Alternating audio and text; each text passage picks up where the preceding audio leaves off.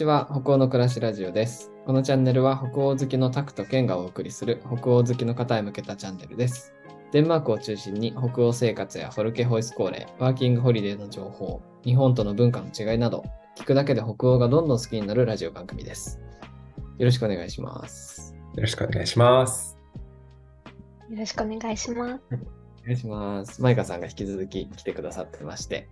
122回目もマイカさんをお招きしてのゲスト会ということで、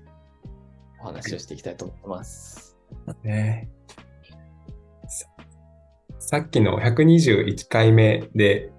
えーまあ、ポルケホイスコーレ、マイカさんの行かれてるスカルス手芸学校の、まあ、お話と、あとマイカさんの、ね、そこでの経験っていうのもお話聞かせていただいたんですけれど、まだまだもっともっと聞きたいというところがね、ありますので、はい。じゃあど、どこから行きましょうか？その学校の、なんかこう、ね、あの、イベントみたいなところ、どういうのがあった？のっていうのを少しお聞きしたいなと思うんですけど、学校自体はまあその手芸がメインっていうところで、授業はまあ手芸がね、主にあると思うんですけど、なんかそれ以外にこう、イベントとか行事、まああとはスタディトリップですよね。フォルケだったら。なんかそのあたりってこう、どういうのがあったんですか？そうですね。スタディトリップは、はいえっ、と、パリに行ってきました。フランスに。あのーバスで16、7時間かけて、学バ校から。はい。なんか結構他のホルケの方もバスでヨーロッパ行かれること多いって聞いたこともあるんですけど、あの、バスで丸一日かけて行きましたね。なので、はい、すごい、あの、長旅ではあったんですけど、ただみんなこう手芸学校で手芸が大好きなので、あの、1ヶ月ぐらい前から先生たちが、スタディトリップにはあの何を持ってくのっていうのを何度も聞いてくるんですよね。あの編み物と刺繍とあと何持っていくみたいな。もうそのバスの中で、バス長いからたくさん作れるから、あの、たくさん作りかけのもの持っていきなさいみたいな形で、本当にその17時間ぐらいの旅の中で、全員バスの中で編み物をしたり、刺繍をしたりしながら過ごすっていうような、結構異様なすごいですね。みんなでこう、喋ったりとか、トランプゲームしたりとかじゃないんですね。ねみんな、黙々と編み物をする。喋りながらではあるんですけどね、みんなでおしゃべりしながら、もうずーっと手は動いてるっていうような感じでした。はい。楽しそうですね。うんうんあ、ごめんなさ。はい、楽しかったです。はい。旅行、スタディトリップ自体は、あの、結構手芸のやっぱり学校なので、パリの、あのいろんな工房とかアトリエとかを回るようなツアーでして、うん刺繍の有名な工房行ったりですとか、あと織の工房に行ったりですとか、なんかこう、やっぱりパリなので、こう、こうファッションの都っていう感じで、あのパリコレとかに出してるようなハイブランドのあの洋服とかを作ってるような工房さんとかにあの学校のつてで行ってそこで実際作っているところを見たりっていうことができたのでなかなか普通の旅行では行けないような場所を巡れて楽しかったです。すごい。なんか、あの、パリコレとかに出てるハイブランドとかって、あの、本当に手で作ってる部分と手で作ってない部分とかもあるのかなって勝手にイメージがあるんですけど実際行かれたところはどんな手仕事が見れたんですか？そうですね。もう刺繍のところとかですと、本当に細かい刺繍を、あの人狩りとか、あとは、あの、こう、プリーツ加工っていう、ひだになるような加工をしているような、本当に老舗の工房に行くと、あのーフランス人のおじさん、おじさん、おじいさんが、あの、小さなアトリエで、あの、こう、ひだを作るような作業を手仕事で一人と、まあ、で、お弟子さんと、本当に小さなところで作っていて、でも、その作品自体は、有名なブランドで、賞とかにも出ているようなものだったりして、なんかそういう、そうですね、華やかな高いものって、やっぱりこれだけ人の手がかかってるから、それだけ価値があるんだなっていうのをなんかこう間近で見て感じられました。わあ、そっか。プリーツ加工職人とかがいるんですね。うんそうですね。本当になんか小さな小さなアトリエなんですけれども、そこで、はい、あの、何年も作ってるっていうような職人の方からお話が聞けたりして、楽しかったですね。じゃあ、貴重な感じしますねうん。なんか、はい。もうそのパリので聞いた話とかで印象に残ってるものとかってありますか？そうですね。なんか、こう、織のアトリエ、アトリエというか、そうですね、に行った時なんですけれども、あの絨毯のような形で、すごく、なんていうんですか、手で一つ一つ、あの糸を結びつけながら織っていくような織なんですけれども、ここで本当一つの作品を作るのに、3年とか、長いものだと4年とかかけて作って、そう。で、まあ、そこの生徒たちはそこで、あの、技術を学んで、そのままそこに就職をして、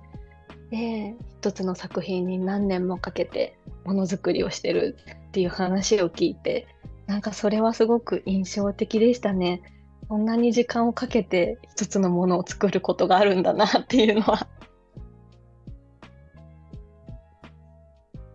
すごいです。3年とか、なんか、もう、触れちゃいそう、なんか自分が何作ってたか。そうですよね。うん、うん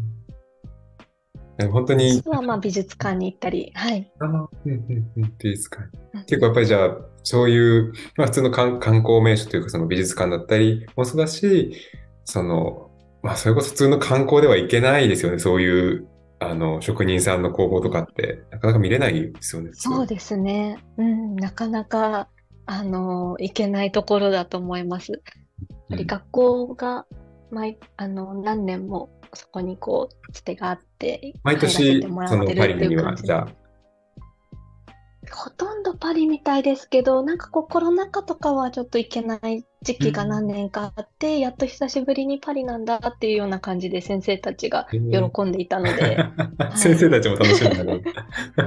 そうですね、先生たちも楽しんでましたね。はい、でも普通にこうエッフェル塔を見に行ったり、はいあとはなんかライオンキングのあのミュージカルを見たりとかもしました。おーえーでもまあ芸術という意味では同じですからね。そうですね。いいっすね。なんか、スタディトリップまでじゃあもう手芸にまみれて、こう、溺れるようにその、どっぷり疲れるんですね。そうですね。本当にスカルスならではなのかなと思いましたね。いいです。なんか他のこうイベントもじゃあ手芸、やっぱり関連というか、ありましたか、なんかそういう他のイベントでこう思い出に残っているものとか。そうですね。あと、やっぱり一番印象的だったのは、えっと、私た、私が行っていたのが春、春のタームだったんですけれども、はい春タームの終わりには、あの、学校でエキシビジョンっていうのがあって、まあなんか、いわゆる文化祭みたいな感じなんですけれども、半年間で作ってきた作品を学校の中に展示して、さらに、あの、生徒たちはファッションショーをやって、うん。は外部から、あの、いろんなこうデザイナーの方とか作家さんをお呼びして学校のガーデンにたくさんテントが並んでそこでこう作家さんのショップみたいなのがオープンしてマーケットみたいな形で、えー。はい、そういう外部の方のうんうん、外からもじゃあそうですね。外のはいあのー例えばあのー陶芸の作家さんとか洋服のデザイナーの方とかそういう方たちのあのジュエリーの作家さんとかをお招きして、そういう方のショップがどれぐらいでしょう？15とか20ぐらい学校の校庭にバーッと並んでお多いです。でそういうプロの方のワークショップもやってで入場料を取ってこうそういうデンマーク中の 手芸好きな方たちがそこに来るっていうようなお祭りがあるんですけどそれはすごく楽しくて印象的でした。あなんか、ただの学校の文化祭っていう規模を超えてる感じがしますね。ね。そうですよね。結構外部の方が入ってきてるので。手芸の一大イベントって感じが。なんかね。そうですね。が学校は本当に田舎にあるんですけれども、あのー場所で言うと、ユラン、あのーユラン半島のイゾランド半島の上の方、上の方、真ん中よりちょっと上のあたり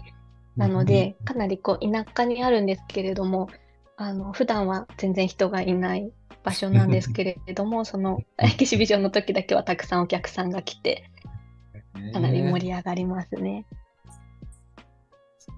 私ちなみにその文化祭の時、マイカさんは何、何をこう出されたんですか？あ、そうですね。もう半年間で作ったものをほとんど全部みんな並べるので、うん。あの何か一つこう作品をこのエキシビジョンまでに仕上げてくださいっていうわけではなく、もうみんな今まで作ったものも飾りますし、なんなら作りかけのものも並べたりしていて、へーなんかそれもこう、完成してなくても作りかけのものも、なんかこう見せ、上手に見せていたりしたのも、あこーうんなんかこうデンマークらしい、日本だったら並べないだろうなって思うようなものも展示したりですとか、あとはファッションショーもやったので、あの自分たちが作ったセーターとか洋服をみんなで着てランウェイを歩いたりしました。ー 自分で歩くって自分で来て。そうですね。あの、でも、自分のを自分で着るっていうわけでもなく、みんなの、あの、そうなんです。みんなが作ったものをバーッと並べて、で、あの、それもちょっと、そのファッションショーもすごく、あの、心に残ってるんですけど、あの、自分たちで全部作るっていうより、外部の方の、そうですね、一人ファッションショーを作るのを手伝ってくれる方を一人学校が用意してくださって、その方中心に、もう文化祭前の1週間でファッションショーを作り上げたんですね。なんか日本だと、そうびっくりしたんですけど、あの、日本だときっと1ヶ月ぐらい前から生徒たちでテーマを話し合って、誰がモデルやる、誰があの音楽をやるとかいうのを詰めて詰めて、練習して練習して本番ってなるだろうなって思ったんですけど、もう、あのースカルス手芸学校では1週間っていうギュッと決められた時間で、あのプロ、プロというか、外からお呼びした人の手を借りて、もう短時間でできるだけ限り作り上げるっていうところが、なんかすごく効率がいいなと思って、実際、あの、たった1週間だったんですけれども、それなりにこう、ディスプレイとかもみんなで考えてして、あのどの服をどの順番で着て、どの音楽で、どのタイミングで出てっていう練習とかをギュギュッとやって、あの、ちゃんと仕上がったので、すごいなって思いました。すごいですね。一週間で、でそれだけ結構なんか大きなね、イベントの中のファッションショーっていうところ、一週間で作り上げるとなると、結構、え国も文化も違うね、人たちじゃないですか、それこそ。そうですね。ーちなみにこかう、うんうん、あ、どうぞ。あ、どうぞどうぞ。あ、いやちなみにあの、文化祭というか、そのターム自体には何人ぐらいのこう生徒いらっしゃったのかなって。生徒は、えっと、20人ぐらいですね。結構、こじんまりしていて、あのーその半年間共に過ごすメンバーは20人なんですけれども、ただ、えっと、学校自体は毎週のようにウィークコースっていうのを開催していて、1週間単位で手芸を習いに来る方たちが常にいるような状態だったので、あの、その方たちが20とか30人常に学校にはいるので、合計まあ4、50人は学校の中にはいるんですけれども、同じこうクラスメートっていう形で常に寝泊まり一緒にして半年間過ごすのは20人ぐらいでした。常にまあ20人ちょっとはこう人がいて、そこにじゃあそのウィーウィークの、ウィークリーのクラスの人たちがつ追加でこうどんどんどんどん入れ替わり、立ち替わりが入ってくるみたいな。そうですね、そんなイメージです。そっかそっか。じゃあ結構文化祭の時もじゃあ、4、5、4、50人ぐらいいたんですかね。文化祭でもあれか。2、30人とかで、そうですね、ファッションショーを作り上げたりするのは、その、ずっと一緒にいた20人なんですけれども、ただ、あの、作品の展示は、そういうウィークコースで来てた方のものとかも並べてはいたので、かなりたくさん、こう、作品は学校内に並んでるっていうような感じでした。いいですね。なんかじゃあ、本当にその自分たちが作ってきたものを、こう、ね、と作りかけでもいいからもう出していくみたいな。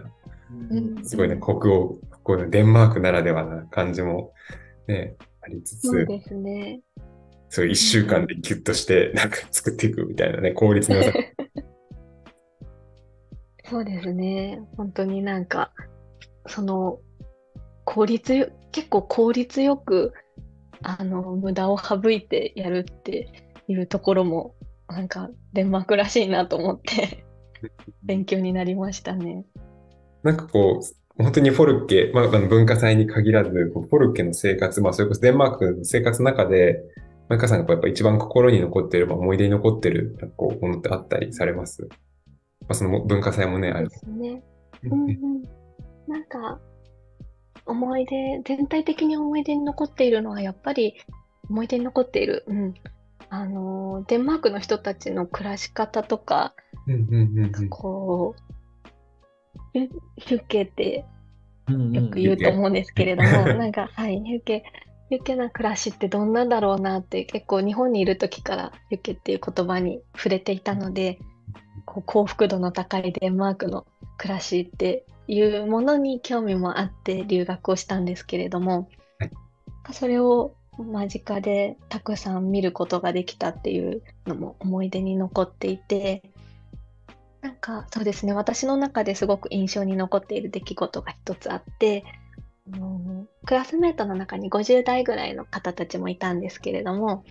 そのうちの一人とあのある夜一緒に映画を見ようっていう話になって、えー普段朝礼をしている大きなホールに大きいスクリーンがあるから、じゃあ何時にそこに集合で一緒に映画を見ようっていう話になったんですね。で、まあ見たい人がいたら集まってくださいっていう感じで、あのグループチャットも投げて、あの、その時間になって私はそのホールに行ったんですね。そしたら、あの、その50代ぐらいの彼女が、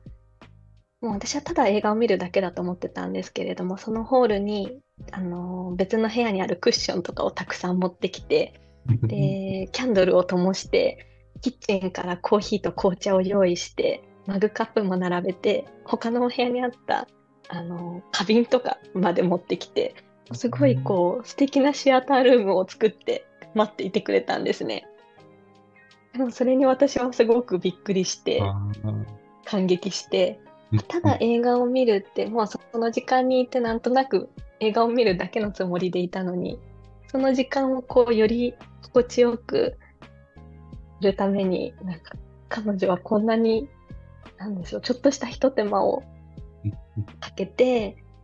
その時間を特別なものにしてくれたっていうことがすごく嬉しかったですし、なんかデンマークの方の言うヒュッケってこういうことなんだろうなと思って、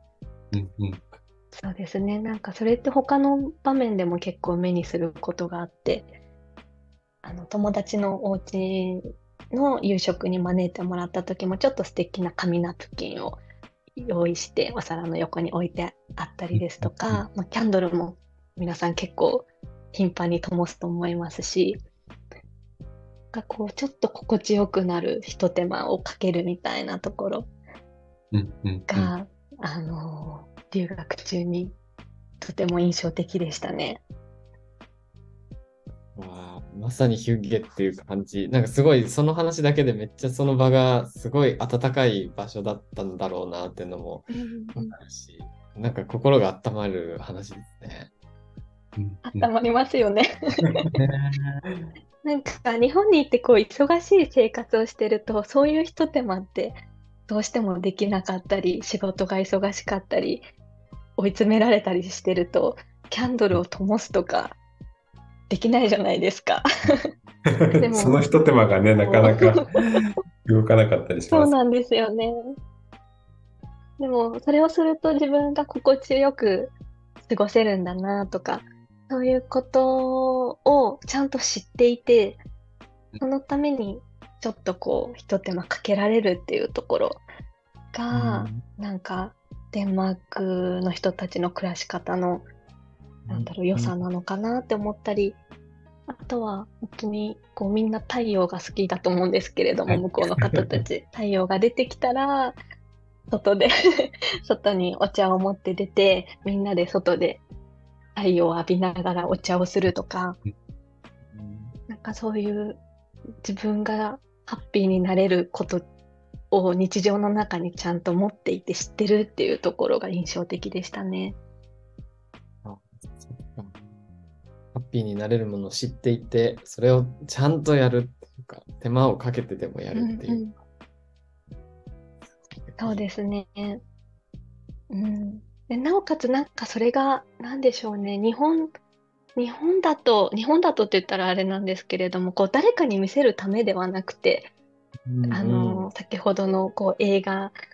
の時でも、いろいろ用意して、可愛いって言って、こう、インスタに上げるみたいなためにやってるわけではなくて、自分のために、人に見せるとか、人と比べるためにそういうことをしてるんじゃなくて、自分自身があの心地いいと思えるために、それをしてるっていう感じを受けたので、かそこがまたいいところだなと思いました。ね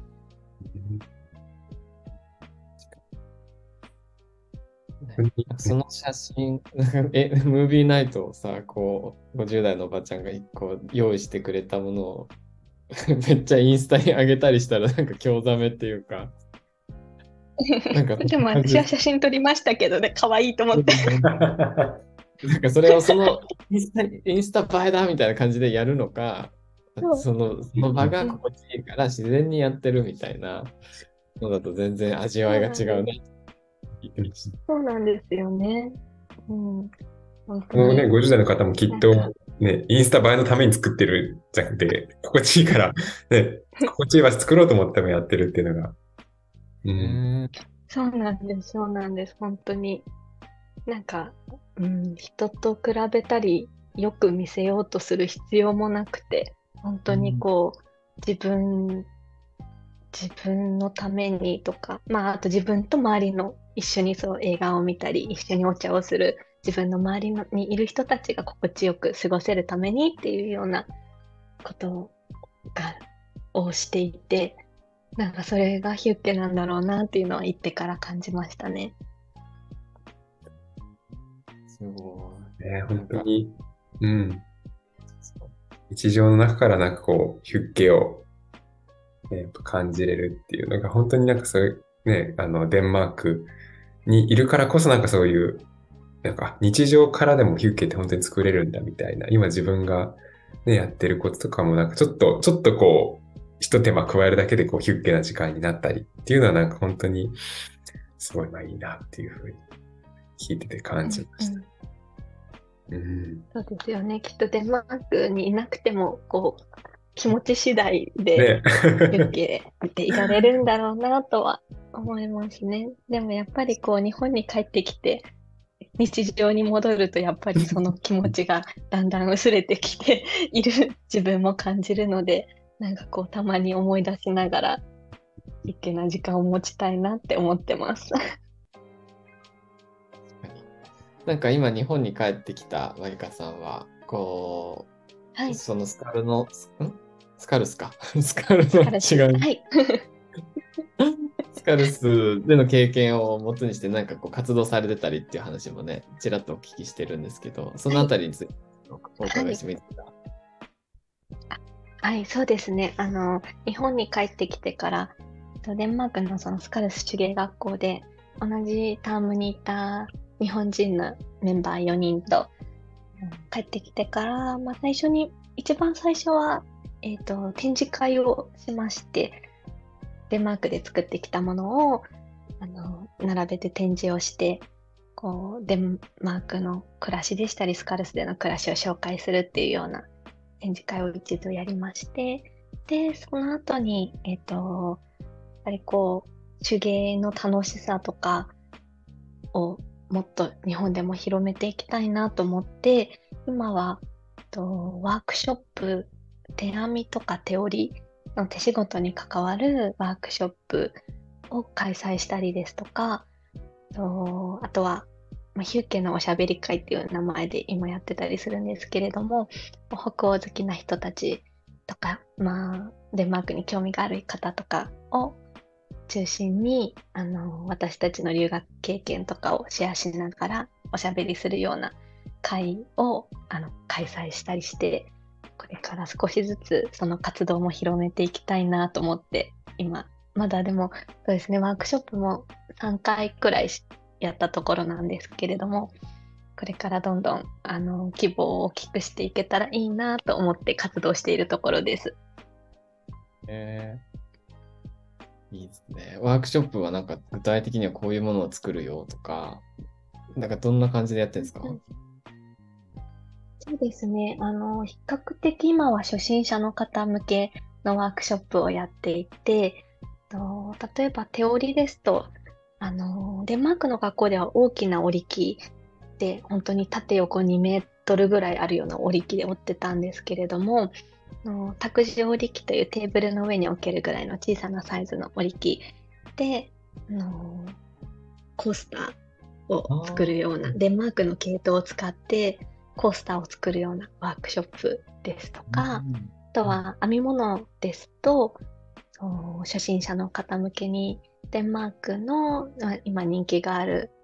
ニットのデザイナーさんのデザインしたスカーフを編むようなワークショップですとかあとは、まあ、